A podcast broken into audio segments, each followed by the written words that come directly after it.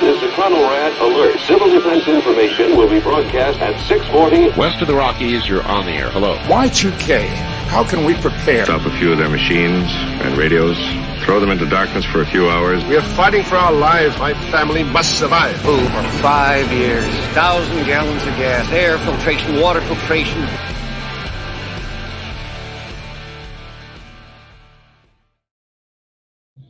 Coming at you from the frozen tundra that is East Central Alberta, Canada.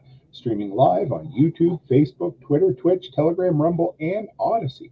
Welcome back to the workshop where we create community, find freedom, promote preparedness, and share success. I am Toolman Tim. This is Mrs. Toolman. It's January 27th, 2023, and this is episode 243 of the Workshop Podcast. So how the hell is everyone out there this evening? Hey, RZ, we got you over in Twitch. It's good to have you. Well, we're back with episode 2 of The Last of Us. I almost said The Walking Dead, believe it or not. But before we dive into our thoughts on this week's show, I got a few announcements we'll get out of the way. First off, I don't know if you guys follow, I'm sure most of you do, John Willis at SOE Tactical.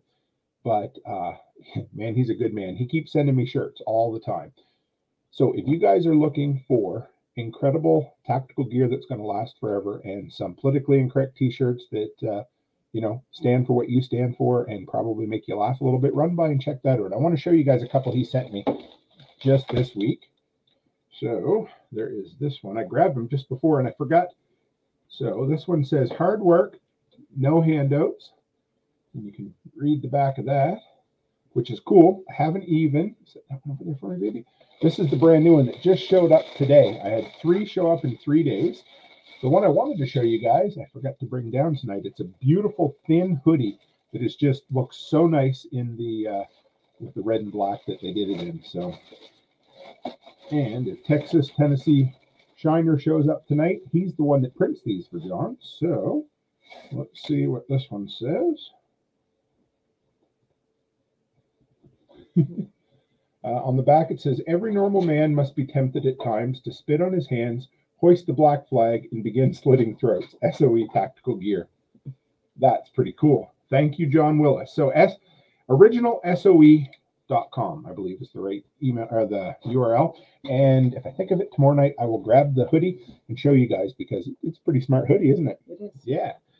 Number 2, patchofthemonth.co. So we've got 4 days left this month. So at the end of this month, there will be that's the end of the promo code for Mitch from TikTok. If you guys remember Mitch, we all remember what Mitch rhymes with, don't we? And thanks to Mitch, I picked up a few new subscribers to the Patch of the Month Club. So if you're looking to get 2 free patches this month with your first subscription, go to patchofthemonth.co and click on the Mitch promo code. And third, I announced it last night, but if you weren't following, we have a little dog at the door who keeps trying to get in tonight. No, it's Maisie. I know, it's Maisie, yeah. So I'm going to be at the Thrivalist Fair in Addy, Washington, the last weekend in May. I'm going to be speaking twice while I'm there, once on entrepreneurship and once on preparedness. So I'm really, really excited about that. And what else do we... Oh, yeah, this is a big announcement, of course. You guys... If you follow my brother-in-law, Barrett, he's on here sometimes. We talk to him. Well, I believe he's sitting down enjoying our show tonight in his brand new Lazy Boy chair. It's actually a chair and a half, isn't it? So I had to show him out for that. And finally, this one was really cool, guys. I got to get this one out of the way, too, because I got tagged in a Facebook post earlier today. It was from a friend of ours named Tiana, and her kids just love Toolman Tim for some reason. They go to the daycare. They're just awesome. And so she went into the living room. She said it's hard to get anything done because the both of them are sitting in the living room couch watching last night's workshop podcast. So I need to shout out to Mia and Kennedy. I'm sure I'll see you at the daycare, but if you guys are listening, it's good to see you. And I hope you enjoyed this and I hope it made you smile just a little bit. So with that, why don't we dive in? So tonight we're going to talk about episode 2 titled Infected. From The Last of Us. What do you think there, Mrs. Cook? I'm just letting Tiana know. Oh yeah, so we just showed it out to the little girls there. They're great little kids. They cracked me up.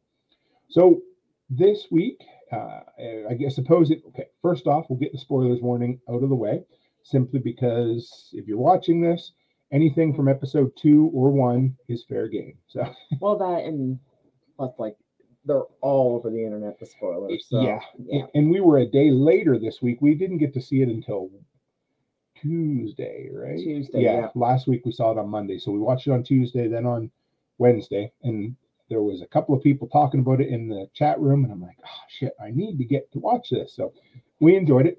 Excuse me. So it opens up in Jakarta, 2003, at a cafe. 2 soldiers come in and take a lady away. She's just trying to sit there all by herself and eat a lonely dinner, and she looks scared shitless. And she's in the back of a police car, or what looks like a police car, and she just asks, like, "Sir, did I commit a crime? What's going on?" What'd you think of that opening scene there, Mrs. Cook?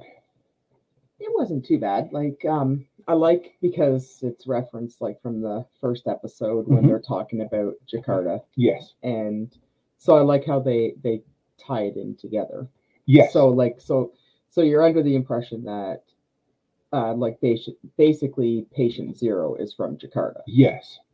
And then they fill us in. So I'm sure lots of you out there knew this. I had to look it up, but Jakarta is the capital of, I just wrote it down, Indonesia.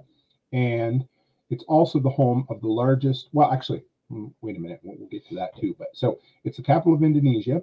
And so she's driving along, she's kind of nervous. So, like, no, you're not in trouble. We just need you to take a look at something. It's kind of nice to see it start somewhere, like, they always seem to originate in China. Yes, that's true. It's kind of nice to see something a little bit different there. Switch things up a little bit. Like, I know it's still Asia, but it is nice to switch it up a little bit. And Jakarta, like, that's the last place you would think something's going to happen. So we watched it last week, and of course we all made the predictions. I guess it was your sister Amy that made the prediction about it. Well, we were all talking about it, and, like, because, like, throughout the whole episode they start talking about, well, they always have a reference about there was the cake and the cookies, the pancake, and how they had they didn't have anything that basically had any flour in it. Right, and Joel was on Atkins, which is, Well, I think he just said that because he didn't want the biscuits the couple. Because he was, like, feeding her to her mouth, right? Yeah. So it's like, Yeah, so that was the big theory. I mean, there was 842 breadcrumbs, pardon the pun, and, Easter eggs in there. And, of course, it turned out that was exactly what it was. Yeah. So we end up at this containment facility. It was I don't know if you guys remember last week, but one of the big things that I said was, I wish they'd have spent more time on the collapse, right? I love seeing the pre-apocalypse stuff. It's intriguing to me. So the fact that they went back and did this flashback again in this episode, I hope they do one in every episode. I think they probably will. Maybe, like, it'd be good to see, like, the fall of all the different countries and like them talk about it and maybe, because, like, they always seem to do the flashbacks, like, when people are remembering, but they never actually do the stories. Because, like, when we went back with I Am Legend, it showed, like, what happened to his wife and his daughter, and, like, it, but it physically showed it wasn't just him telling the story. Yes, I like that. I do, and so these flashbacks are, again, they're not part of the overall narrative of the video game. So if you haven't played it, it's not specifically in there, but bits and pieces of some of this come out from, like, letters and things that they read when they're scavenging different places. So it's cool. Even something Clark hasn't watched it at this point. It's okay. Good to have you anyway, Clark. We appreciate you. So, so they're at a containment facility. They bring the doctor in. They said, you need to look at this, doctor. And so she looks through the microscope, and she sees... It doesn't really show. No, it doesn't. No. Just says, she basically asks questions like, why was it treated with a certain chemical? Because, basically it's not possible for this to exist in humans. And the guy looks at her and, like, well, surprise. Actually, Clark, it's on Crave. Yes. So Clark, I think Clark, can't remember if Clark's in Canada or the U.S. right at the moment. But either, so in Canada, it's on Crave. And in the States, it's on HBO Max. Yes. Yeah. It's probably on HBO as well. Yeah. So HBO in the US and Crave in Canada. So So yeah, she looks through the microscope and then she says, well, this can't be possible. And the soldier says, well, as a matter of fact, it is. Yes, I was pretty sure that was Clark. Yeah, so yeah, it's on Crave, Clark. So they tell her it's mutated. It has gotten into humans. And it turns out that we don't exactly know who patient zero is, but the most zero patient we find out just happens to work at the largest mill in the world, Jakarta. the largest flour mill in the world. And it turns out I did a little Googling, and this is actually an existent flour mill. They just doubled their production, or close to doubled. They can put out 12,000 ton of flour a day at this mill that ships all across the world. So it would not take very long at all for this fungus to get mixed into the flour. Well, and I hope they discuss how it survives in the flour. Right. Like, I hope they discuss that, because basically if you're putting it in a bag of flour, you think it would like suffocate, or because there's nothing like, so I hope they discuss how. Well, they made one mention of it in there, and they basically said that flour was the perfect substrate. And substrate is like I assume it's like a dry medium that you can store mushroom spores in, I guess, from what I understand. Well, but the way it makes it look, it's like they're like vines and everything. So if you're taking a cup of flour, like, so are you getting like the little tiny spores, or are you actually getting a vine? Like, and I just hope they explain how it actually works, because maybe, unless of course it like some sort of larva. Well, I was wondering like, maybe if it gets airborne when the flour gets mixed up, or I don't think it's airborne though. Right. Because remember, it's all underground. Yeah, that's true. I wonder. Well, then I wonder if it's when it gets wet, or that, or maybe it lays eggs. But yeah, I don't. But I don't know. The other thing is that it doesn't take. I mean, the way it spreads like a zombie virus. Yeah. So it doesn't take a whole hell of a lot of time to, you know, because yeah. So the way they basically say, they show this. So we get a full-on naked view of a cadaver, which is, you're like, oh, this is HBO. So there's a lady lying on the table dead, and this lady comes in, and he's the soldier says, look at her foot or her ankle, and she has bite marks on her ankle, and they cut into it, and you said it was the... It's like the fungus. Yes, the fungus. You don't see it fully, but you can see that it's like gray. Right. Yeah.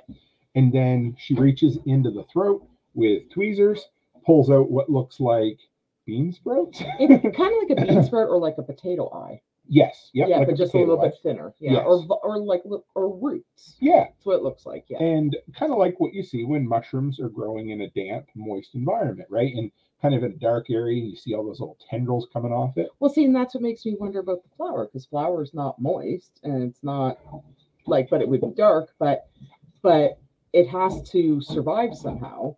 So how is it surviving in the flour to be shipped from Indonesia to the US? Or like, so that's why I'm wondering maybe if it like, maybe it lays eggs, and maybe you ingest the egg and then the egg hatches. I don't know. I'm just trying to figure it out. Like there's a lot of questions there that aren't answered yet. I'm not laughing at Becky, guys. I'm laughing at my dog trying to chew her way through the door. Of course, she never does this, just so you know. She never does this when I'm on the show. It's just me. Only when Becky's in here, because apparently she can't come on the show live with me. So if anybody hears weird sounds like a zombie trying to get in the door behind us, it's just a 4-pound chihuahua trying to chew her way through the door. So could you open it up for her? Yeah, I probably can. You just hang on, guys. Here, we're just going to... Because she won't stop. Come on in.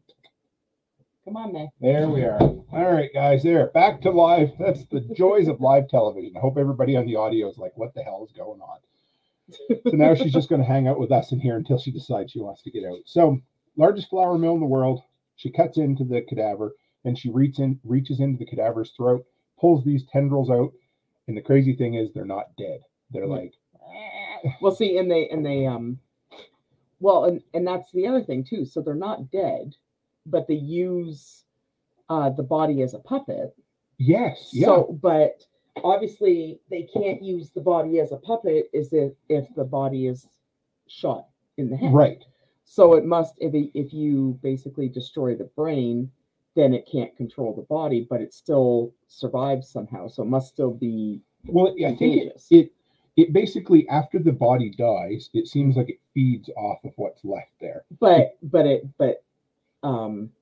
how would it bite to travel? So it must actually have to get close enough so it can get into you. I think so. Yeah. Because there's quite a bit. I mean, we may never know all the mythology behind it. Because I hope they do some more explaining. I do too, because it would be interesting to hear the backstory on it. I'm starting to think we only get 9 episodes. I don't think they're going to make it all the way through the first edition, the volume 1 or the first. Oh, I don't know. Well, they got through Tess pretty quick. That's true. So we're going to talk about Tess in a minute. God rest her soul. But yeah. So one of the craziest, darkest lines in the whole show come up after this. So they're sitting in kind of like a waiting room afterwards because she freaks out when she sees these little tendrils flopping around. And the guy looks at her and he says, well, we need medicine. How do we cure this? And she asked, who did she bite? And they said she bit 3 co-workers at work, and we have them and we had to put them down. And they said they locked her in a bathroom. Right. And and the cops dispatched her too, right? Wasn't it? Or they killed her? I think they did, yeah. But the crazy thing was, and of course this is what I was wondering, she looks at the guy and she says, well, who bit her? And he shakes his head like, I don't know. And you knew right at that moment, pardon the French, the world's fucked because they couldn't control it.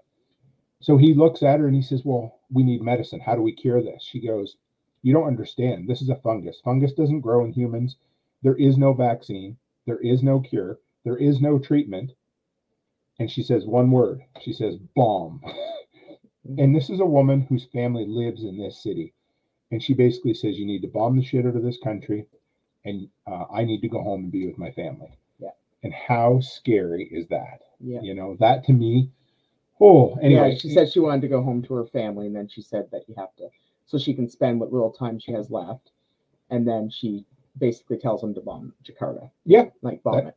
That's it. That was what, maybe a 3 to 5 minute opening scene. They obviously didn't take her serious enough, right? Well, I think they tried. So there's a throwaway comment later on where they talk about Boston looking like the moon because it has craters in it. Mm-hmm. And they said, well, they bombed Boston to slow it down. Well, I think what she meant by bomb, though, she probably meant like an atomic bomb or something. Like an atomic bomb or a nuclear bomb, right? That's true. Basically level everything out. So there would be nothing left. But they were just dropping crater bombs. Didn't do much. Like all that does is just blow things up. And We've been joined by Maisie. Hello, Maisie. What are your thoughts on The Last of Us? You're just going to sit there and stare at me, aren't you? So apparently she's mad that I have my wife down here with me. So that's the cold open, guys. That's what comes before the credits. And what we never talked about was the opening credit scene, the opening credits to the show. Mm. It's very much in the vein of Game of Thrones, isn't it? Yeah, kind of like how it travels. Yeah, it has that. Because instead of going from world to world, it's like you're following this. The virus. Yeah, it's really creepy. And then, of course, it cuts to that iconic The Last of Us title screen like they have in the video game as well. And so I was going to mention too, if anybody out there has played the video game Mr. Prepper, I came across this the other night and I managed to dust off my PlayStation. I'm going to give it a shot one of these nights. I may try to stream on Twitch, but it looked pretty interesting. It's like a cross between Sims and an end of the world bunker builder game. So anyway, threw that out there. So from there, after the credits, we open up with Joel, Ellie, and Tess sitting around. We see Ellie up close, and she looks like she's sleeping outdoors in the grass, doesn't she? Well, because they separated her. Right. Because she was bit. Right. Yeah. Because they still don't... Of course, Joel isn't convinced that she's going to survive, even though the bite has completely healed up, and she was totally fine. Well, she's got it wrapped up. Right. And he was sitting there with a gun on her the whole time. Because she wakes up, and he's got a gun on her. Yeah. But the cool thing, what I loved about it was she looks like she's sleeping in this grassy meadow. And you look up and you see the beautiful sun. And then they pan back a bit. And she's actually inside some dilapidated building where the moss and grass has started regrowing. And, of course, there's opening right to the sky. So speaking of my brother-in-law, Barrett Bishop, I don't know if he heard, but I shouted you out for getting your new comfy chair to sit in, brother. So there he is. So she's laying there. Joel and Tess are basically still having this conversation like, do we kill her? Do we keep her? What do we do? And, of course, Tess is the kind of like the good angel, and Joel's the bad angel. And they're sitting there with a gun on her, and she wakes up, and they talk about it for a bit, and they decide, well, I guess we'll keep going, right? Well, they're trying to figure out why she's so important. Right. Yeah, and they ask her, right? Because that was in this episode where they ask her why she's so important, and Ellie's like, I wasn't supposed to tell anybody, and then I go and tell the very first person I see her I'm with, right? So basically she, which we talked about before a bit, but she got bit. It didn't take, so she's immune. The whole idea is they want to take her to meet up with the Fireflies at the municipal office building outside of Boston. So they can try to come up with a vaccine. Yeah, so they want to study her, check her blood, all of this stuff. So that's where they're heading. Joel isn't completely convinced, but they decide, hey, let's do it. And so what I like about Ellie is she's a hard nut, she's a hard case, but she's still a 14-year-old girl who jumps at dead bodies and is completely enthralled by the post-apocalyptic wasteland around her, right? Because she's grown up in the QZ her whole life, the quarantine zone, right? And so it was kind of neat, the chicken sandwich. Do you remember the chicken sandwich? Yep. Yeah, so Joel and Tess are sitting there eating what looks like, I think it was jerky. Jerky, but it looks like some of the hardest. It looked chunkier or thicker than the turkey from National Lampoon's Christmas Vacation. That's what it looked like, you know. And Ellie's like, oh, I'm just going to sit and eat my chicken sandwich.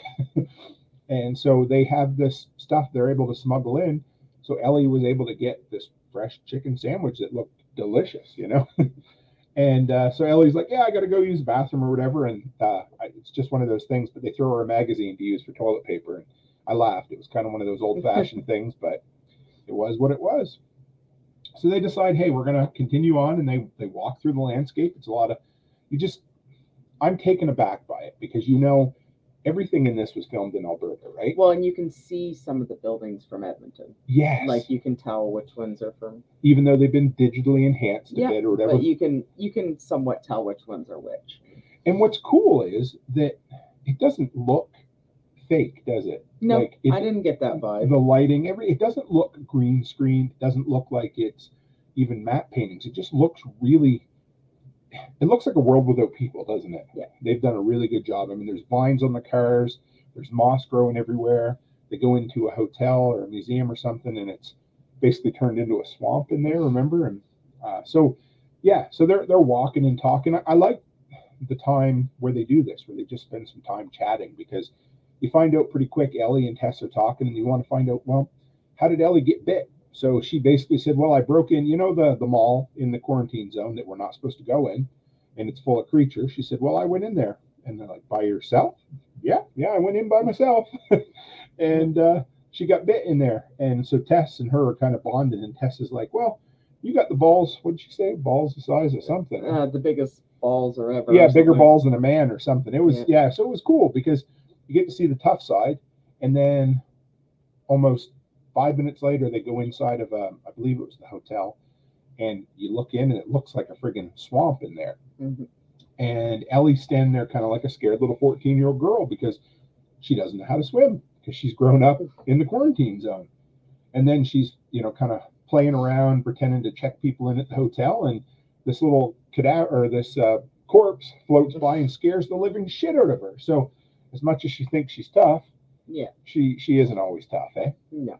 And they're walking along, and you see these craters. She says it looks like the moon, and there's a throwaway line in there. Tess says, the bombing worked in Boston, but it didn't work everywhere else. So what's that tell you? The world fell apart, and everybody else kind of got, you know, the shitty end of the stick, right? But, and then this is where it gets very video game-ish, which is fine. We knew that's what it is. But they're going through this hotel, and just before they go through the hotel, Joel says, do you want to go the short road or the long road? And so Ellie's like, well, what's the short road? And he goes, the short road's probably going to get us killed. He goes, I think I vote for the long road then. Well, no, and that's going through the video game. Yeah. Or, not the video game, sorry, the building. Yeah, which is like, it's very much a scene out of the video game. This whole thing plays like a level. So they get in, and they're going up the stairs, and they need to climb up through this door that they think, oh, okay, it's there.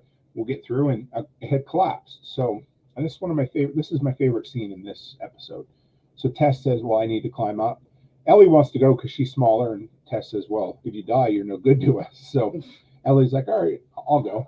And while they're walking away, now there you go. See, no. Yeah. And while they're walking up, she's climbing up through, Ellie and Joel just sit there and bond. And that's what I really liked when they had that. They're having this conversation because if you played the video game, of course, they get kind of fond of each other. They have this, like, I don't know, love-hate relationship, don't they? Well, kind of like a father and teenage daughter relationship. Right. And you have a dad who lost his daughter. Yeah. And he's still broken up over it 2 decades later. And you have a girl who grew up as an orphan.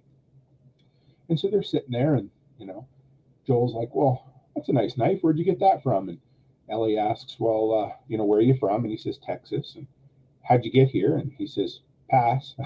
And I really wanted to know. I want to know how the hell he gets from friggin' Austin, Texas to Boston, Massachusetts. So, because does it ever say? I don't remember it saying in the video game. No, I'm sure it'll. Yeah. Yeah. I hope they fill it in because for me, I like to know those things. Well, you know? I think it's because he doesn't want to talk about his daughter. Right. Yes, that's very true. Yeah. And then she asks him, are you and Tess a thing? And he's like, pass. No more questions about me. He's a hard-ass man, that Joel. You know, he's a nice guy, but he has to do what he has to do. And it's just one of those things. Just hang on. I'm going to mute. Can you deal with her? Crazy. We're going to push the dog back out. Sorry about that, guys. We won't try this experiment again. So Tess climbs up. They sit. They bond over this for a while. It's it's a good time. I love where they sit and they have a moment. That's what I enjoy. And that's the best part of this entire thing is these soft moments between these two hard characters who just don't really know how to interact. They both are broken individuals.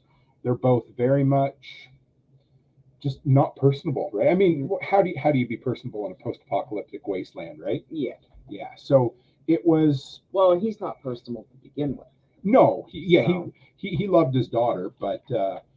They that was about it, right? His daughter and his brother, and that's all he freaking cares about. So so from there, they're just sitting there chatting, and eventually Tess comes back around, and Ellie, you know, she's not used to being out in this kind of open wasteland, and she's not used to having to be quiet and looking over her shoulder all the time. So there's a couple of different times where she either talks too loud or makes a noise, and guess who comes along? One of the clickers. So we get... Oh, yeah, go ahead, baby. Well, no, they go into there and... because at the end there, don't they say we have a problem and they're all, like, lying in the street their way? Oh, yeah. That's right, because they're looking out over... Yeah. Keep and going, then, but then when they get into the building there, they're looking around, they're like, well, they get to the next building, and Joel's checking the roots. And remember, they're all dead. Right. He hits it and says it's dry. It's dry. Yep. So so they go into the building, and they're looking around, and they find the dead body. Yep. And they're looking at him like, well, what happened to him? Because she said she was attacked, and that didn't look familiar. Like, that's not how they... Because he had gouges in his face, like an animal almost. Yeah, it looked like a freaking grizzly bear or something. Exactly. So and then they told her to be quiet because they knew, like, Joel and Tess knew it was a different type of a clicker. Yeah, it was one that locates by sound and can't see. Yeah, and he basically rips people apart like he's a pretty looking dude. Like an animal. Yeah. Right? And it's got that kind of orangey fungus. Is that chicken of the woods that looks that color? There's that orange mushroom that always looks... Well, it's it looks like his brain's on the outside of his skull. We're going to talk more about that because these effects are practical. They're not digital. And I love that. But I'm going to park that to the end because I have a little article to read you guys. But so, yeah, of course, he comes along. And it's one of the more intense moments in the episode. Yeah, because he can't see. But obviously, he's got like the supersonic... hearing, kind of like the ones from War of the Worlds, not War of the Worlds, the Quiet Place. Yes, exactly. Yeah. But this scene reminded me of the War of the Worlds when they're in the basement and they're hiding and trying to be right quiet. Well, it kind of reminded me of Quiet Place. Yeah. Because like every little noise, they're attracted to the noise. Right. And that's how they locate their prey. of course, my brain starts thinking, couldn't you use that to your advantage? You'd think. You know, like whether you, I don't know, souped up an old radio station that played something louder than everyone else and you just walked around with headphones on all the time, you know, or like, because here I'm thinking, okay, here's Joel standing in the corner trying to do, you know, a silent reload. And this clicker's coming down the corner. And I'm thinking, take your empty brass and throw it to the other end of the hallway. Yeah. But he doesn't, of course. Well, I think it's because they're worried it's going to attract more. I suppose. Because, I'll give you that. Because if they, because obviously one's easier to handle because Joel shot it like how many times and it was still coming out. So he had a revolver, a 6-round revolver, and he emptied it before he killed it. Yeah. And he, but it was still coming at him. Yes. That's and right. So like, dealing with one like that's a lot better than dealing with 10. That's true. Yeah, I suppose. Because they wouldn't have the arm like the rounds and stuff. Yeah, they wouldn't be able to. And yeah. So there's some up close fighting. I mean, they eventually dispatch this thing, but it's scary. It's creepy. It's got this, like I said, it looks like this flowering mushroom head on him, and it looks scary as hell. And it's fun because you can. What I love, I might as well talk about a little bit. What I love about the practical effects is that it's in camera filmed. So it's not like, you know, it's not like Tom Holland jumping off a building in Spider-Man where, you know, he's just wearing green pajamas and they're filming everything on a soundstage, right? Yeah. So this is a real fight with a real stuntman wearing a real prosthetic on his head, and everything just has that more down-to-earth gritty feel to it. And I like it a lot. And then, so in this fight, of course, Ellie gets bit again, doesn't she? She does, yep. Right on the same damn spot. And you're like, that's not cinematic. And so Joel and Tess are sitting there, and Joel can't be happy about nothing. He's always got to be a grump. And he said, well, what happens if the first one just didn't take? And Tess is just like, would you shut the hell up and get going? It was cute. I enjoyed that quite a bit.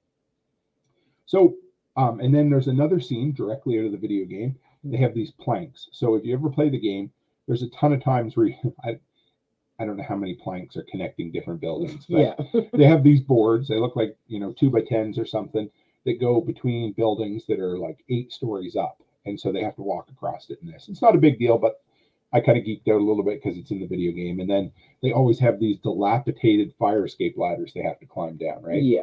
So they do that. And from there, they finally come to where they're supposed to meet the fireflies, right? Well, that's the whole scene where he says they're dead and everything like that. Right. That's in the fireflies. Yes. Because that's where they're supposed to meet them. And then when they get in there, they realize that, like, they're all dead. Right. Which sucks because now they're not going to get what they were supposed to get. Yeah. And then, of course, and then what happened? And then that guy comes to life. Yep. The corpse. Right. And Joel... I don't know if he panicked or he just didn't use his wits or whatever, but because they had that whole conversation about if the roots are alive and you kill one of them, the message gets sent to the rest of the roots and they can be miles away and it picks up the fact that that's where they are and they transmit and they communicate that way. So so he ends up killing that one, and the roots come up around the fingers, and then next thing you know, you see like dozens of them getting up and start running towards the building. And okay, the episode is predictable, but it doesn't matter because it's entertaining. You care about these characters, and they have this, like you said, they have this whole conversation that talks about you need to inspect the roots. So when they're going in the building, Joel sees this big root stem coming up into the building, and he cracks it, smashes it, breaks it open. And he says, it's dusty, so we should be good. They weren't really sure, but they thought they were. And then this guy kind of... He was kind of like a new dad. Yeah. So the roots that he would have had wouldn't have been damaged, so he would have started new roots. Right. That makes sense then, yeah. Yeah, so basically, but Joel, for some reason, he panicked and then must have forgot that rule. Well, yeah, I wasn't sure. That was weird. I wondered how he... Well, I think he was upset because of what was going on with Tess, because I think he kills, if I remember correctly, she shows him the bite before he kills the guy. Which we haven't mentioned yet. So yes. We might as well back up a minute because Tess, in that first encounter with the clicker, doesn't tell anybody, and eventually Ellie figures out she's been bitten. right there on the neck, which, if I remember the chart, she was going to turn fairly quick. Right? Yeah, it's fairly quick, like 1 to 2 hours, I think, or something. So she had very little time to react. Of course, Joel is upset because Joel gets upset. That's what he is. I understand. And that clicker or whatever, the newly formed one, jumps at him, and Joel just shoots him in the fucking head, just like that. Boom. And then that's because I think he was at it, like he wasn't thinking, right? Right, so. Exactly. And so, like we said, those tendrils, whatever the fungus, they're like a nervous system, right? Yeah, but it was only like a matter of like 30 seconds. Yeah, and they all knew. It's like, it reminds me of like insects, or I don't know, like kind of like a beehive. Yeah, yeah, that's true. Sure, yeah, and they just know, and they just swarm. Well, kind of like Resident Evil. Yes. Remember when something would happen in one spot, they would, the computer knew, or whatever that. That's right. Alice. No, not Alice. Yeah. No, whatever the machine was knew what was happening. That's right, and then they would send them there, and and it was very typical. It also had some 28 Days Later vibes, right? Because you remember in there's times when, these zombies are kind of distracted because there's no prey around. And all of a sudden when they hear him, like when he walks into the church, they all just go, oh, and they just swarm to him. And that's what happens in this. So they go in, it was the municipal office building. And of course, all the supplies were there that they wanted. Yeah. And so what does Tess decide to do? Huh? Well, she basically has Ellie take her bandage off to show Joel that it healed the bite, so that he was like, and then she told him that, like basically that this is real. Right. And you need to take care of her. And then she started dumping the gasoline so that he would get out, so that she could hold him, because it was only a matter of like, I think a minute. He said, because he looks out the door and she goes, how long do we have? He goes, a minute. Yeah. And Joel is a man of urgency. Yeah. So Tess says, Joel, you need to do this. And he looks at her for maybe half a second. Yeah. There's not a goodbye.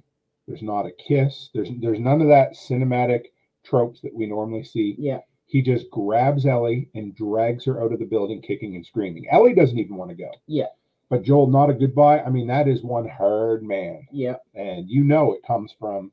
Well, she was just the same. Sure, she was. But you could tell she was, I mean. Rightfully so. I mean, it's a heartbreaking scene at the end, isn't it? So so from there she starts knocking the tops off the 55-gallon drums of diesel. Yeah. She has a Zippo lighter. Yeah. Some grenades. Yeah, there's some grenades she knocks on the floor too. Yeah. And as Joel and Ellie are exiting through the back, they're all coming in, and they don't really see her for a minute, right? No, because I think they probably can't sense her right away either, because she would smell like that. Well, I wondered if that's what it was. Yeah. But at this point, I think you can start to see that the virus is taking over her, because she's still trying to light the lighter.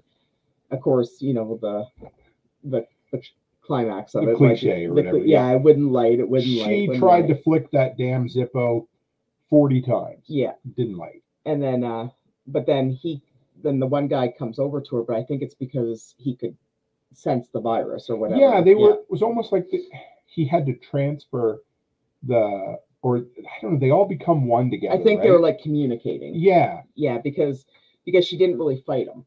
No. She knew she didn't have, but. I know, but like, it's like her body, like she didn't have any control over it. Yeah, it was just, it's going to happen. It's cool because in her face you can see this. It's like she wants to blow the damn place up, but at the same time she knows this guy's coming.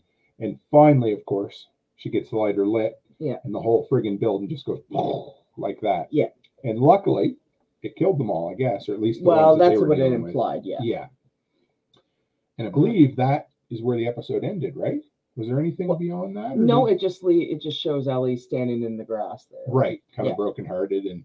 Yeah. Joel needing to be, and when you play the video game, Joel makes a habit of saying things to Ellie like, I can leave you in a heartbeat, or I can just leave you here without a second's thought. And to actually see him do that with Tess and this is, he's a hard man. I don't know how else to put it. And when they were in the building there, when she was eating the sandwich, Tess told her, plain as day, that her and Joel were not good people. That's true. She said, look, Ellie, we're not good people. and I don't know what you expect from us. And like, at least she was honest. That's true, right? Baby. I forgot about that. So, and because the whole monologue that she gives to Joel for the last minute or so before he leaves is basically like, we fucked up. We're bad people. We're horrible people. We've done evil things. Yeah. Just make this one thing right. Just look out for Ellie, you know, the best you can. And he did what he could, and he commits to it. He's not a perfect person. He's not even a good person most of the time. But they never actually really say what they did that made them so bad, you know, or what makes them think they're so bad, right? It would be, I would love, I've seen this on kind of like a prequel. Yes. There's been talk of a video game that goes back and fills in those 20 years, but I would love to see Neil Drucker, the creator and writer of the game. I would love to see him put it to celluloid to make a show out of it, you know? Yeah, I think that would be awesome. 2 or 3 seasons of what happened to Joel and his brother and Tess and even Ellie, you know? Well, and the fall of it and everything. Like, yes. Yeah, like that would be kind of cool. And you know what? Maybe they'll talk more about that. The thing I really hope is they keep doing these flashbacks. Yeah. I love them. I think they're awesome. They kind of break up everything is dreadful. and I mean that in the sense that everything you watch and hear is depressing. That's part of the story. And you know, this is the end of the world. People are just surviving. And surviving is a dull thing. It's a dirty thing. Oh, you know, I always bring up Shane from The Walking Dead. He's the only one that figured it out early on in there. And Joel reminds me of him. Yeah. Right? He does the dirty stuff that needs to get done. And that's the problem. The only thing that Joel has that Shane didn't have, what you kind of feel bad, is that Shane got done what had to be done. Right. And then everybody shit on him for it. I know, that's true. And it's like, because like all of a sudden you're in the middle of the apocalypse and there's zombies everywhere and you're going to all of a sudden grow a conscience. You know what I mean? Like that's not how it works. It always bugs me. Oh, I know. Like you can't have a you can't be who you are and then all of a sudden the next season grow a conscience because Rick was going around and he was shooting everybody and he was killing everybody and then all of a sudden he grew that, and Shane was like, well, what the heck's going on? This is not what we're doing. This is what has to be done.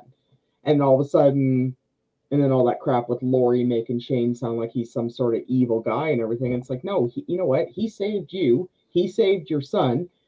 He kept you alive up to this point, and he knows what has to be done, and he's getting shit done. And now you're saying that he's a bad person? I mean, like, he's the dude that, I mean, take him or leave him, whatever, but he's the dude that shot the guy in the leg because Shane was a walking epitome of you don't need to be the fastest. You just need to be the second slowest because he literally shot a dude in the leg so the zombies would eat him.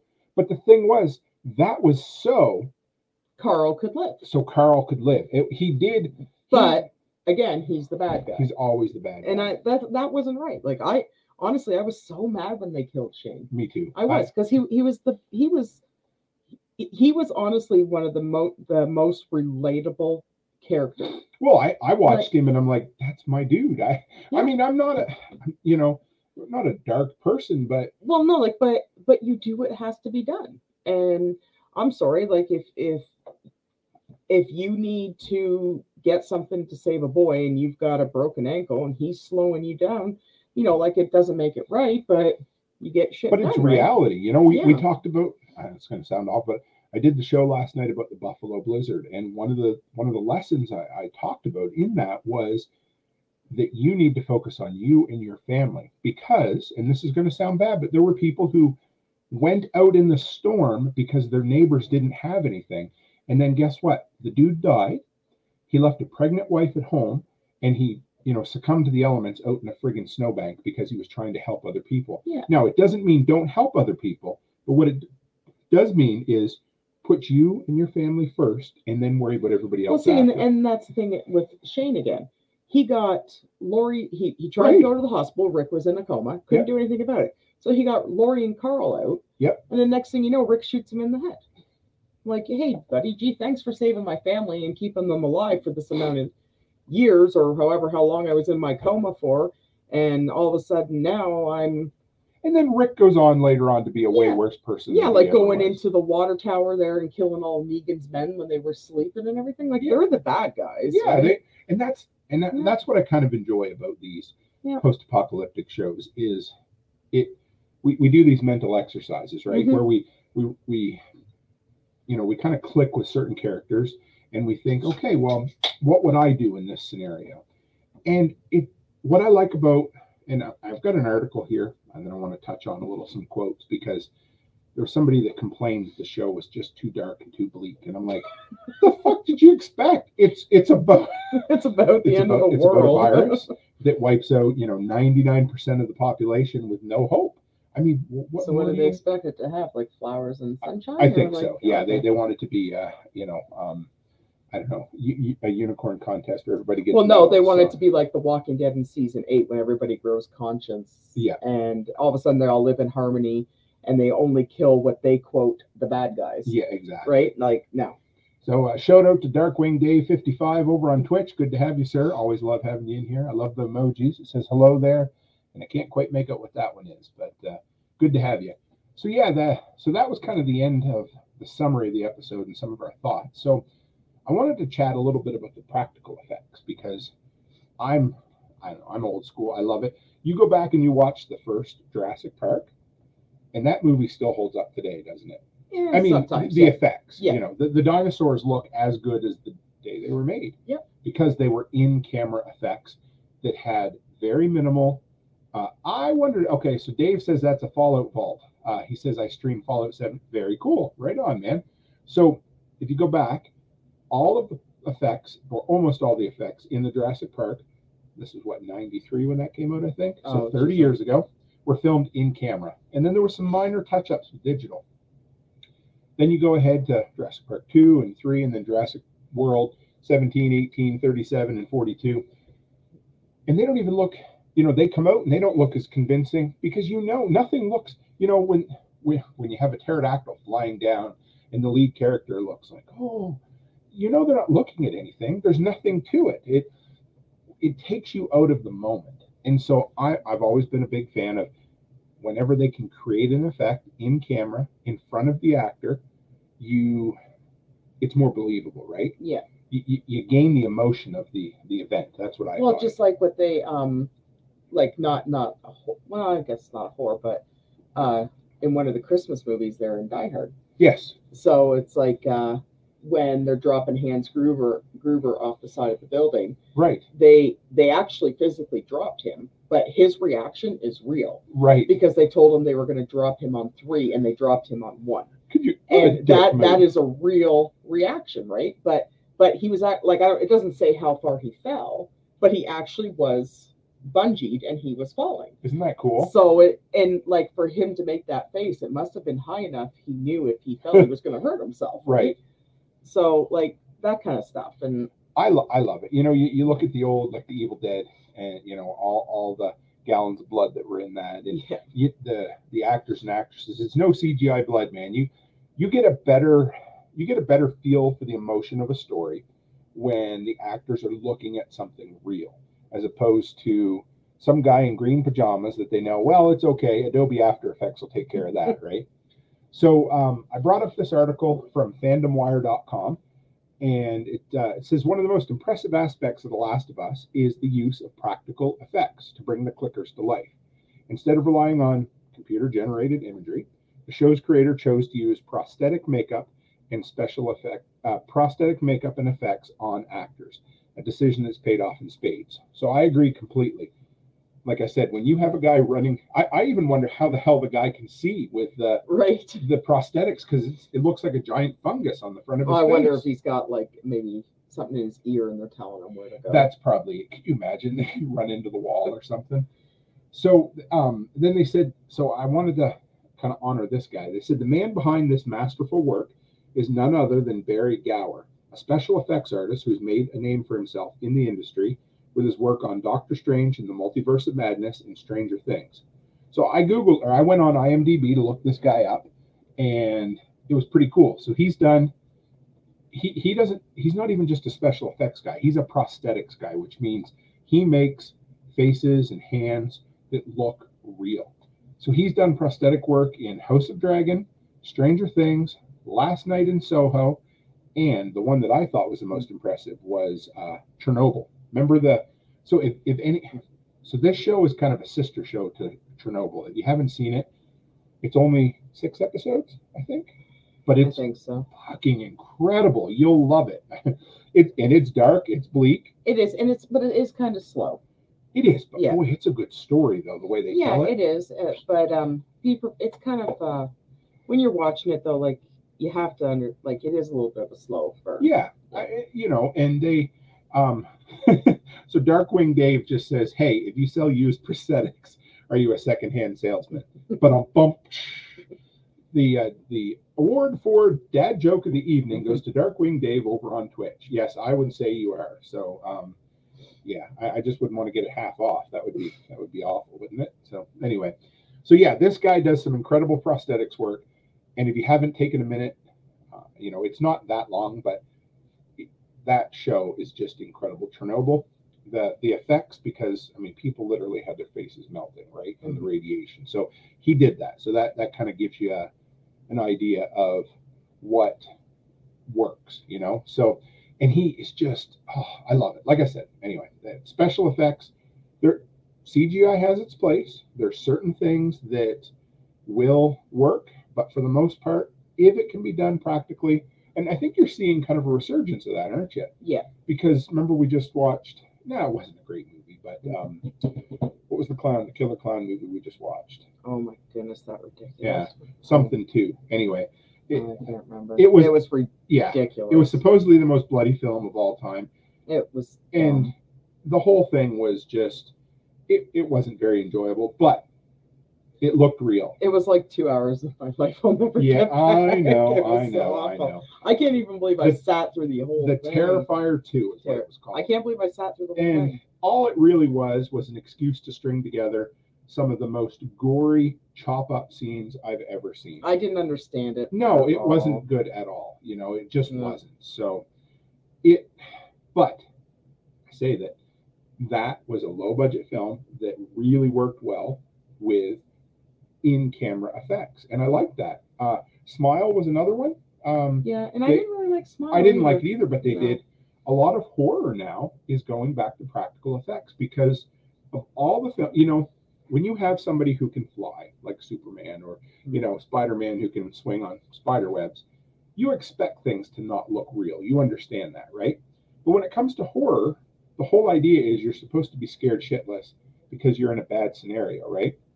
And so if it's done in camera and it's done practically, then to me, it's more scary, don't you think? Yeah, it all depends. Like, it's not just that, but it has to be, even with the practical effects, it has to be a good story. Mm-hmm. Because like you said, like the Terrifier, like there was blood and stuff, but don't waste your time watching it. It's ridiculous. No, it wasn't. Yeah, it wasn't good at all. But that's the thing. Like, so like basically they wasted all that on the crappiest movie that they could ever think of. So it's just like, if the story's not good, it's and that's a good really point too, right? Like, because it just. But on the other hand is you can have a really good story, but sometimes you can have a really good story but bad special effects, and it can take you out of the because if you're really into a story and then all of a sudden you're like, oh shit, that looks really bad. Sometimes it can take you out of the movie too, sometimes, right? But when you see something really good though, I never really see anything bad effects because you're distracted by the story. I suppose. I guess I could use Signs as a good example of that because we just rewatched Signs, and the effects weren't the best on that one either. But right? Holy shit, that is a scary movie because you care about the characters. Well, you're caught up in the story, right? So you kind of don't pay too much attention to the effects. But if you're just constantly looking at the effects, you're kind of like, oh, well, these are dated and everything like that. But it's an incredible story, so you don't even worry about that. That is true. And but if it's a shit story, then the effects mean nothing. That's because you have to get through the story to get to the effects. I'll definitely give you that because a good story will overlook a lot of bad things, right? Yeah. If you have characters you care about and you have a story that's engaging, the rest kind of takes care of itself, doesn't it? Exactly. And I agree. Yeah, you're right. And it works that way with most genres. So last week we did this where I went and looked at the review on Rotten Tomatoes. So it has a Rotten Tomatoes score of 95%, this episode does, with 22 ratings. Now, So out of 22 ratings, there's only one negative rating. Oh, big surprise. There's always one negative. There's always one. Somebody different this time. So I looked it up because it's way more fun to talk about the negative ratings than the positive, right? Because negative sells. But honestly, negative is probably just somebody who has more time on their hands than they need. I think you guys will enjoy the quotes that I found from this dude's review. So his name is Randy Dinkovich at Tilt Magazine. I don't know the dude. He has been a TV reviewer for about 15 years, so he's legit. He is a top critic on Rotten Tomatoes, so he has done his due diligence. So I'm not going to pretend to be a better reviewer than him, but I'm going to pretend that he's completely wrong in this instance, because I think he is. But so he said Infected, The Last of Us Episode 2, is laborious. And in other words, it takes too much time to get through, and it's absolutely boring.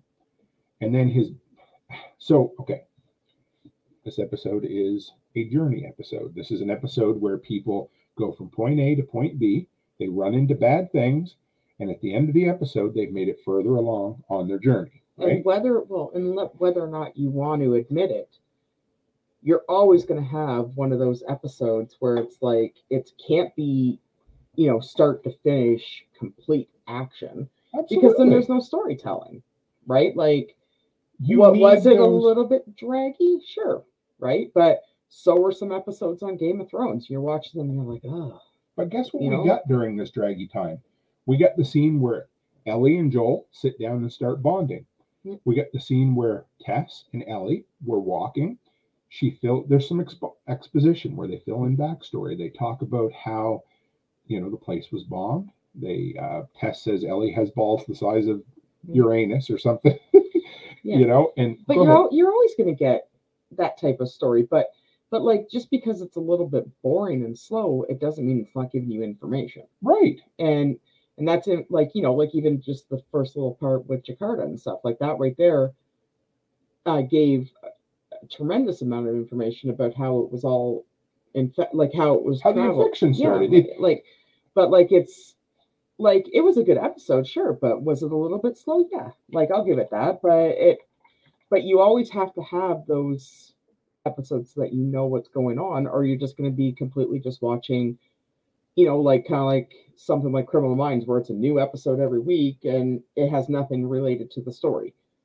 So you have to have these episodes. To me, this is the equivalent of watching the movie The Road and complaining because the entire movie takes place of a guy walking on a road. You know what I mean? Like, okay, The Last of Us is literally a road trip about a broken man and a 14-year-old girl who have to get somewhere. That's the whole story.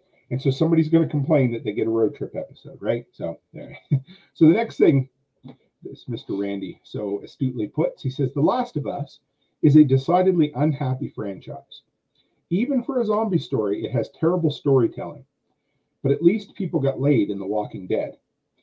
Like, it sounds like a 12-year-old, a 14-year-old boy wrote this. So he's basically, so I actually accidentally cut out one line there. So he basically says, it has terrible storytelling.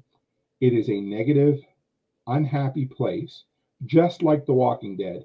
But at least people have sex in The Walking Dead. Like, well, it is an unhappy story because the entire world has been decimated. Right. And so what do they expect people to do? Walk around and just worry about getting laid the whole time? Like, I don't like I always say, we always watch these post-apocalyptic things. We always say how unrealistic it is. Because, well, yeah, because as far as I'm concerned, like, as much as, you know, like, go ahead and say it. Yeah. Well, procreating is a natural thing. I think you're going to be a little bit more concerned about surviving and where your next meal's going to come from and where you're going to sleep that night and if you're going to be warm enough, if your kids are going to have enough food, if like whether or not you're going to have access to running water, or like that is a lot more important than any of that. And honestly, you're dirty, you're grimy, you're stinky. The last thing I want is some stinky man coming around and it's like, yeah, get your stinky balls off me. You know what I mean? Like, it's true. It's the last thing you want. And then, of course, in The Walking Dead, they turned it into a soap opera. Oh, like, where are these women finding razors to shave their armpits? How are their legs shaved? Remember the shower scene with Maggie and Glenn? And they remember it's the first time. Well, maybe not the first time, but they're at the jail, and they pan down Maggie's bare back, and they just keep going and going and going, and it's like she doesn't have a butt crack. Remember?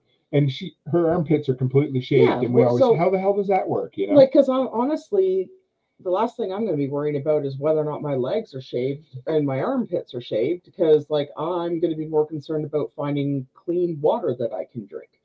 So like I don't understand that at all, and that's what made The Walking Dead like a soap opera. Oh, stupid! Yeah, I mean, because it really that's why because everything was like it kind of like when it like the first little bit was great. And all of a sudden, when it turned into a soap opera, like, oh, well, he likes me, she doesn't like me, he likes me. Why the hell do you even care? Turned into a CW show. Yeah, like you're running from these things that get up and eat you, and you're worried about whether or not he likes you. Hey, let's stop and shag in the woods. You know, it's like, get a life. Fuck. I mean, I get it. And, you know, if you get yourself to a safe place, and yes. Yeah, Darkwing Dave says, and all these apocalyptic survivors have purty teeth and intact clothes. Right? Yeah. Exactly. Yeah. Because, but, like you said, none of them use the bathroom. No, they never have. Never use the bathroom. Like, because they don't explain the fact that when you basically have been in starvation mode for weeks on end, and all of a sudden you have a great big huge meal, I don't care who you are, you're going to have diarrhea. You're going to have stomach cramps. You're going to possibly throw up. You're going to like, because your body has been in survival mode, and all of a sudden you're introducing like a huge copious amounts of a huge amount of food to your system. That's going to put your system into shock. None of these people, you never see them run to the woods like, oh yeah, okay, guess what? You're going to shit your pants, because that's what's going to happen. Except when it's pertinent to the plot. Exactly, because like it never shows any of this stuff. And honestly, it would be so good if they actually did a zombie story that was actually related to real life, because even with The Last of Us, it's, you know, she goes off to pee. She does, yeah. but like they don't explain, you know, like when they're living in the Q zone and stuff, like they have these tickets and everything, but they're showing people survival mode, right? But The Walking Dead doesn't do that. No, like you know, that was a few episodes. Yeah, but remember they're like walking on the bridge there. Yep. And like they're basically dehydrated to the point they can't walk. And then a couple episodes later, it shows them shooting the dogs, and they're eating all that dog meat. Right. And not one of them got sick. Mm-hmm. That's bullshit. I don't even care. No, your body would totally react to that. Darkwing Dave just pulled something out of left field I would never thought of. He said, "If you want an authentic survivor look, Robin Williams in Jumanji. He's got a beard to his chest and stitched together clothes." Exactly. That's the comment of the night. He comes in with a dad joke and the comment of the night. You're doing pretty good, Dave. Well, see, and the thing is, so like, there's nothing saying that you wouldn't have access to all kinds of clothing. Right. Right. It's possible. But seriously, like, it doesn't show them. It doesn't show any of them changing their underwear. No. It doesn't show any of them changing their socks. Right. Like, and when you're watching Rick, the first like episode 3 to 4, he's wearing the exact same jeans and boots and everything, but it never shows him showering or anything. Like, ew, right? Like, you're disgusting, and that's what you're going to be. But yet these women, perfectly shaven armpits, they don't have any, you know, no blemishes. No, it looks like their eyelashes are perfect. Their hair might be a little messy. Their eyebrows were perfectly plucked, good point. Too. Yes, because I do my eyebrows every couple weeks. I don't think so. If you don't have any way of doing now. This has been a Mrs. Cook rant. I love it. I'm sorry. No, it's fine. Don't apologize. It's the whole type of thing that irritates me the most. Like, if you're going to do something realistic, do it realistic. Yeah, like, I agree. So I've been prepping for the post-apocalyptic book club that we do every once a month. And this month we're doing book 8 of the Going Home series. And in there, the family, Morgan and his family, decide to go to the beach for a barbecue because they just fought off some Russians and whatnot. It's an awesome book. And these feral people come out of the woods. Just a loosely affiliated group of ne'er-do-wells. And so they're like, that smells like pig. So they were barbecuing a pig, right? And so they basically, you know, Morgan and his family kind of like, well, we better leave. Let's let them have the pig. And so they cut off pieces and they give it to the whole family. And this one little kid eats it. 5 minutes later, the kid goes over, drops trousers, and takes a shit right on the ground. Mm-hmm.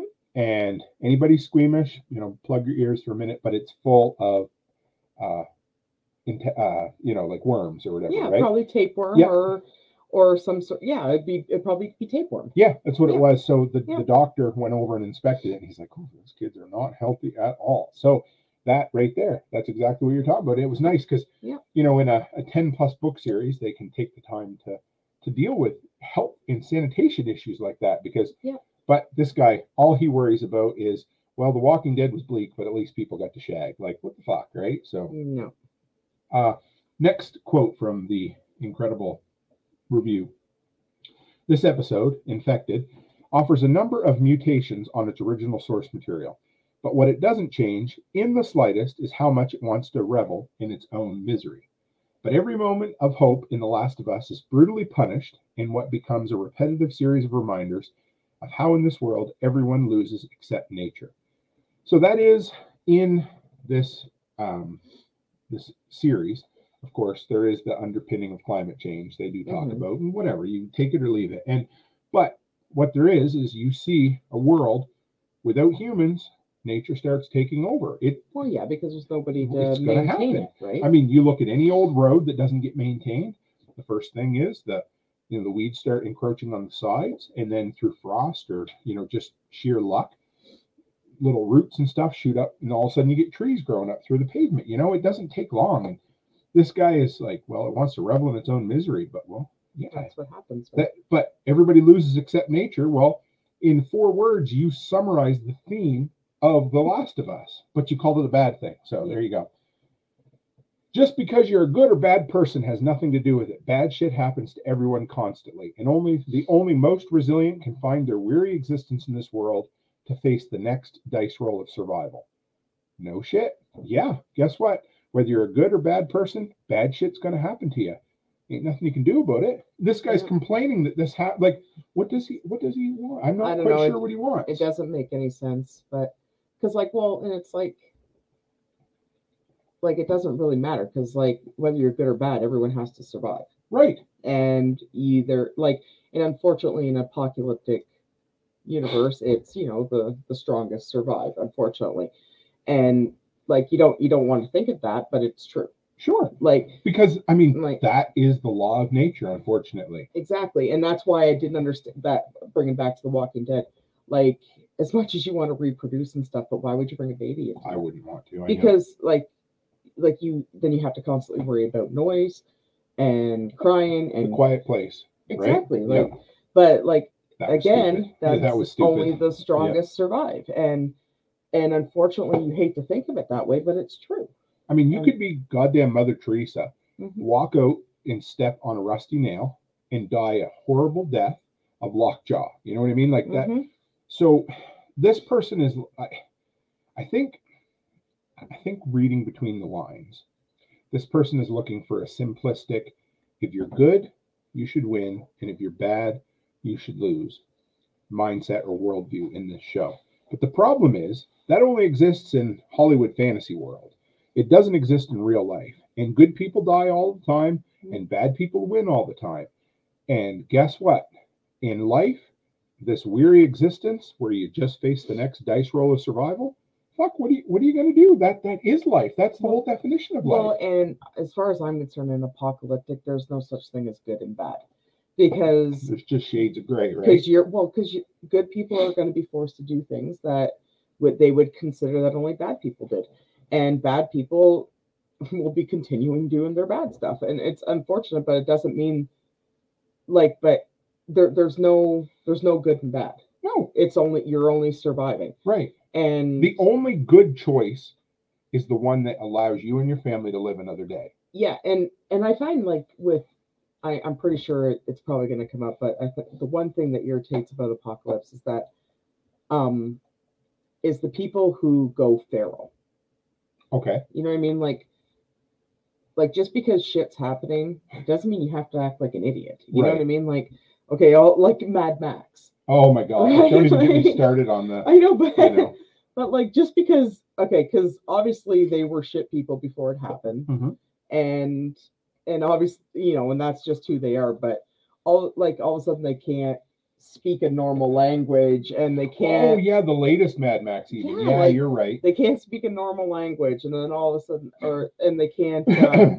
And then and just everything is so weird. You know what I mean? It's kind of like the same with The Stand. Yeah, or hold on, let's slide back. How about the garbage people in the fucking Walking Dead? Yeah, they got to be the. Were you like that before this happened, or like did you talk like that before this happened? Like, what makes you so special that you have to be like this now? Like, I don't. I mean, you know, they always say that the internet brought out the weirdos. I really think that the apocalypse brings out some of the weirdest motherfuckers you're ever going to find, because... Well, it's just like a whole bunch of different cults. Oh, that's what it is. You know, everybody always has this need for power, right? Or, I don't know, or sense of belonging. I don't fucking... It's I don't know. Weird. It's so weird, and I don't understand why... Like, yeah, if you're going to have these bad people that thrive with other bad people, and they do shitty things with these bad people...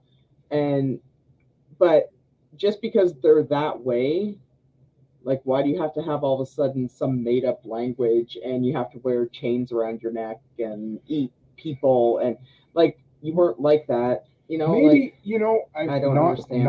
I'm not condoning it or whatever, but it almost has kind of a primal feel to it. So like, yeah, it's just, I people always need a way to explain what's happening in the world, right? I know it's weird, but you think back, 1,000 years ago, and during the Russian or the Roman time, they would, if there was a thunderstorm, they would say the gods were mad, or it was always that. So maybe that's part of it. I don't know. It's fucking weird. I don't understand it at all. Like, I just and same with the ones that wore the masks on The Walking Dead. Yep.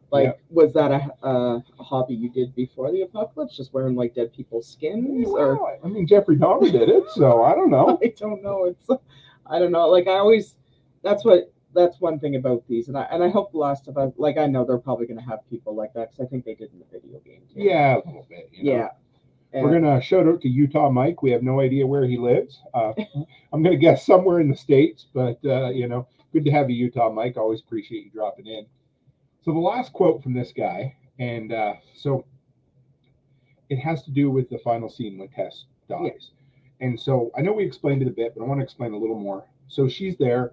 She's clicking her lighter, and this infected guy comes up next to her and basically kisses her, or gets very close, because his mouth opens, her mouth opens. Well, he was communicating with the fungus that was in her body. Right. Yeah, that's how they communicated. Yeah, and that's him. Yeah. Yeah. So here's this last quote kind of sums up what okay, so reading through this guy's review, there's one word in there he uses a couple times, agency, talking about a person's agency, and that's code for social justice warrior and that kind of thing. You know what I mean? Whatever. To each their own. I went there. I didn't mean to, but let me read this to you, and then you guys tell me what you think. But it says, I mean, fuck.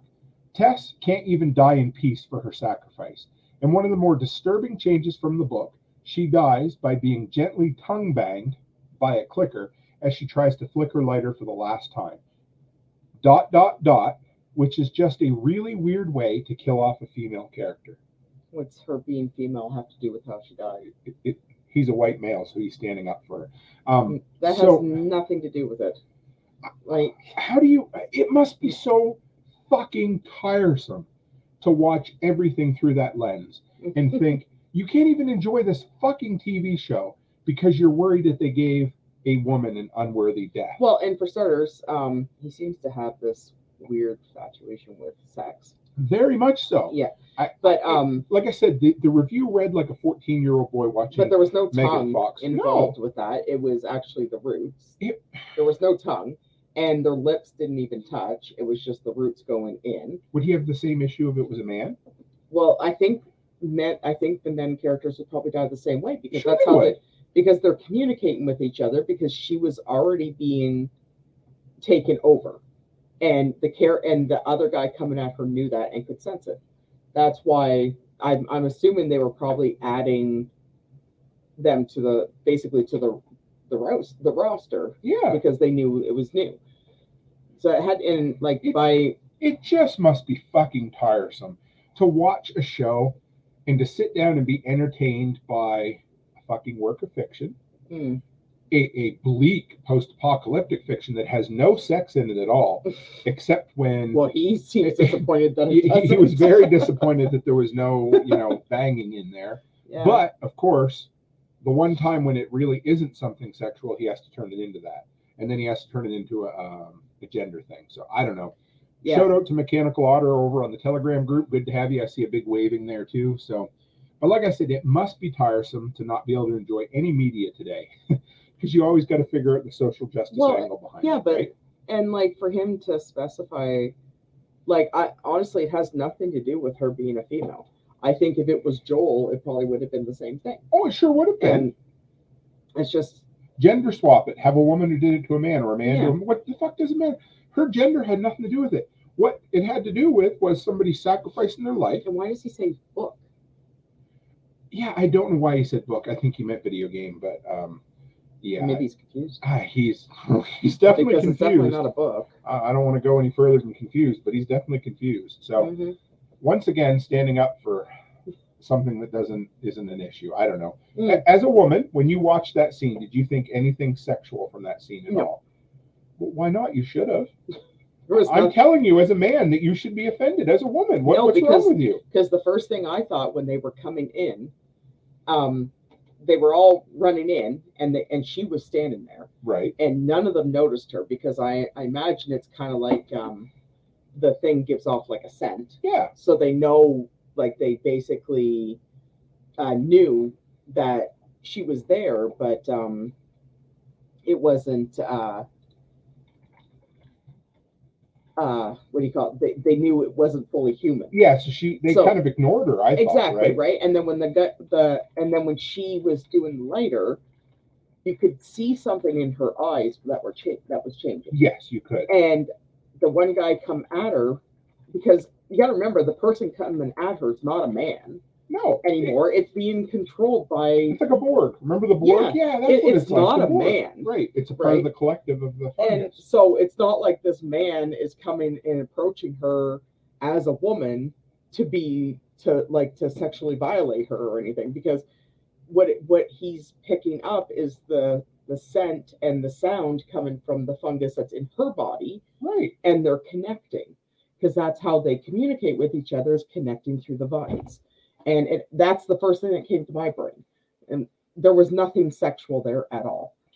So yeah, I mean, 21 out of 22 Rotten Tomatoes reviewers recommend The Last of Us. But Randy, Mr. Dink, Randy Dink from Tilt Magazine.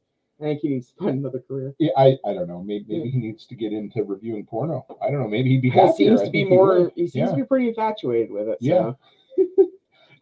Utah Mike says, I guess I should watch TV, kind of lost tonight. Yes, our Friday nights for the next while are going to be dedicated to The Last of Us, the best post-apocalyptic TV show on television at the moment. We're really enjoying it. Except for the first two seasons of Fallout. Oh, that was good, but it's not current now. I mean, but it's still number one in my brain. So. Yeah, I honestly, the first six... We always turn it into a Walking Dead. Because I love The Walking Dead. Yeah. We should do one of these on The Walking Dead. Just the first season, then. We should rewatch them all. Fuck that. No way. Yeah, we should. Maybe as far as like Herschel's Farm, or maybe to the, you know, I don't know. I would be happy to do the first six episodes. I would be really happy. Yeah. But it gets so boring. Yeah, I think we should.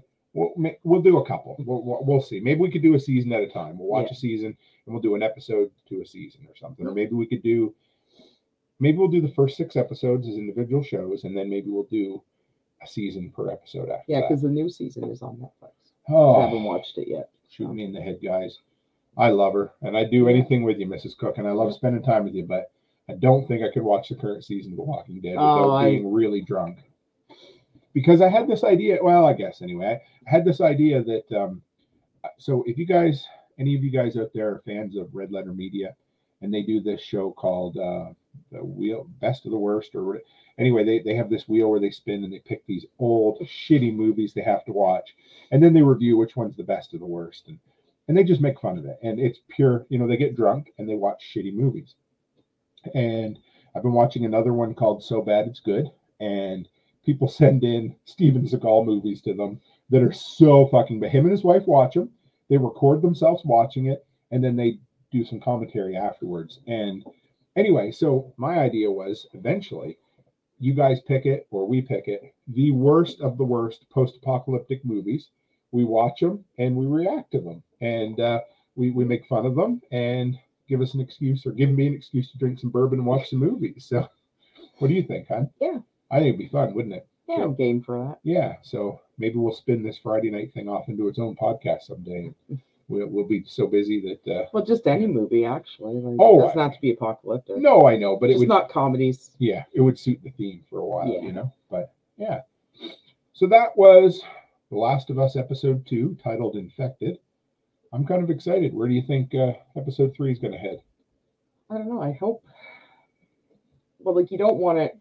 Honestly, they killed Tess off really quick. I thought for sure that was going to be, like, Episode 3, 4. Yeah. But, I think they want to get him on the road. I know. Well, they're going from Boston to Wyoming. So I imagine that's going to be a long trek. What did I say? Now, somebody's going to correct me because I'm wrong. I think it was it 30 days or 50-day walk if they walked it? I thought you said 50. Yeah, but, maybe. But I don't imagine, like, they're not going to, I think if they do that, it'll probably drag it out too much. Oh, yeah. And that's the last thing we want to happen with this, is where it starts to get draggy. Yeah. And then you get to the point where you're like, oh, well, that was a waste of time. I'd rather it be too short than too long. You know, I'm a big fan of the Vince Gilligan Breaking Bad kind of format. You know, that 5 to 6 seasons is enough. Yeah, I think I don't see them stretching to 5 seasons. No, they better not. They better not do what they did with The Hobbit.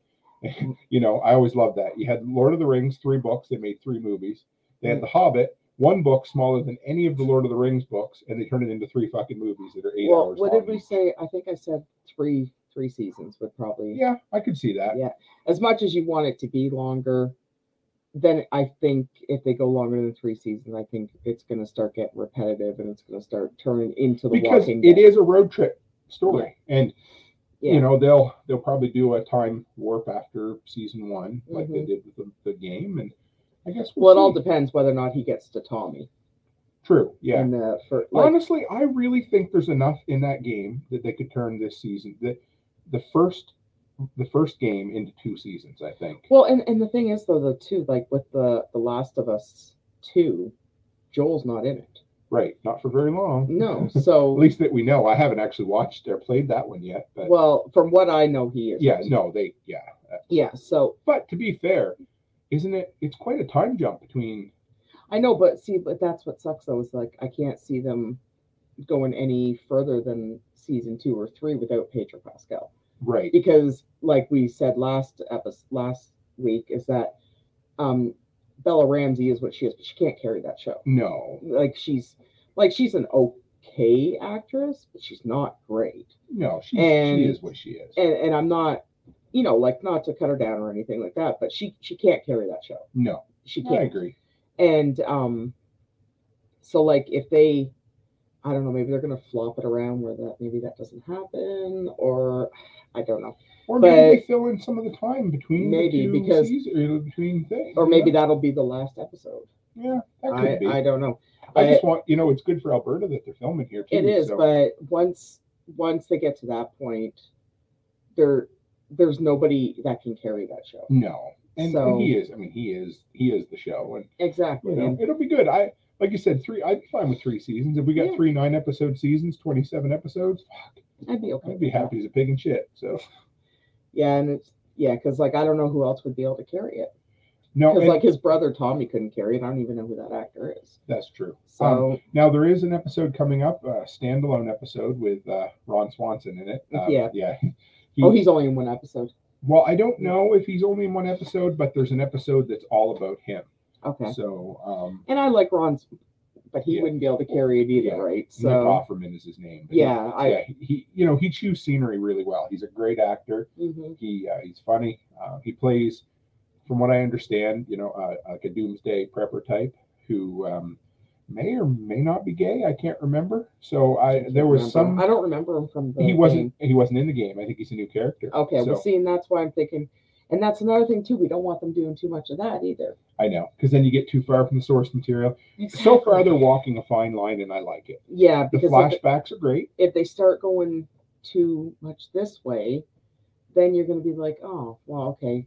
No, that didn't happen. And then you're going to be watching the show, and you're going to be constantly like, oh, well, that's not what happened. That's not what happened. They didn't do this. They didn't do that. That's true. And then you're going to be kind of, then it's going to start getting disappointing. That's true. And I'm excited. I can't wait. I wish. Well, no, I don't wish. I mean, my live stream is exactly when the show premieres, and then it's straight to bed after that, so we never have time to watch it on Sunday. Yeah. But this week, we'll probably be able to watch it on Monday, won't we, babe? Might be able to. Yeah. Yeah, but it's just, I don't know. I just hope they don't do that, because, again, like what they did with The Walking Dead. Yeah. Right? Because right now, after Rick left, they have Carol and Daryl carrying the show. Daryl wasn't even an original character, and Carol died in the first series of the comics. Yeah. So, like, they had a dead person and a non-existent character carrying the show. But they're not great. No, they're not. Yeah. Right. Well, they're not even believable because, like, well, you're not even part of the Walking Dead universe. It's true. So, I just hope they don't do that. I hope they don't stray too far from it. So.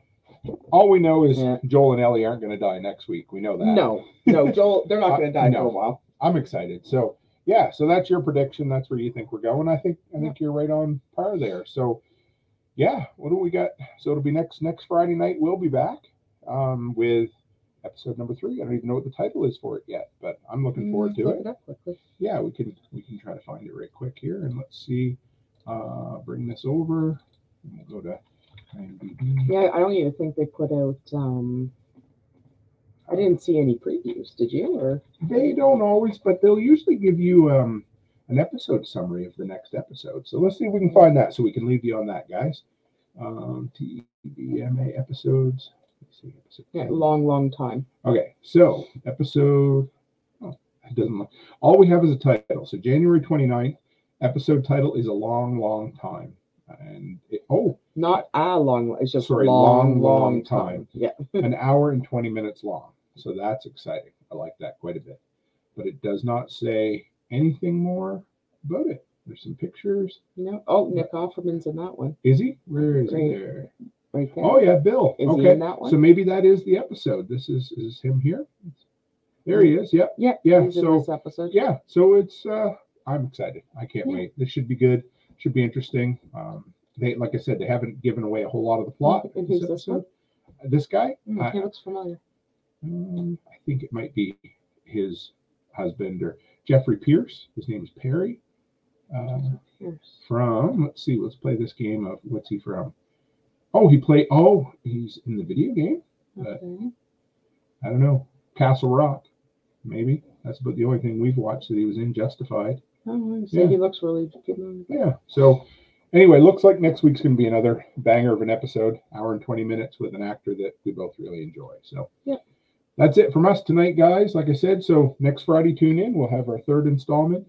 Tomorrow night, I got Brian Norton, better known as Scramblin' Bojangles, coming on the show. Not even sure exactly what we're going to talk about, but tune in for sure. I'm kind of excited. And Sunday evening... I can't remember right at the moment. Oh, Dan Bartholomew's coming on talking about welding. So I'm pretty excited about it. It's going to be a good one. It'll be a good episode. So, yeah, that's it from us this evening, guys. Mm-hmm. Thanks for dropping in. I enjoy this. It's fun, isn't it, babe? Yeah, it is. Yeah. So, from both of us, stay happy, stay healthy, and have a great week.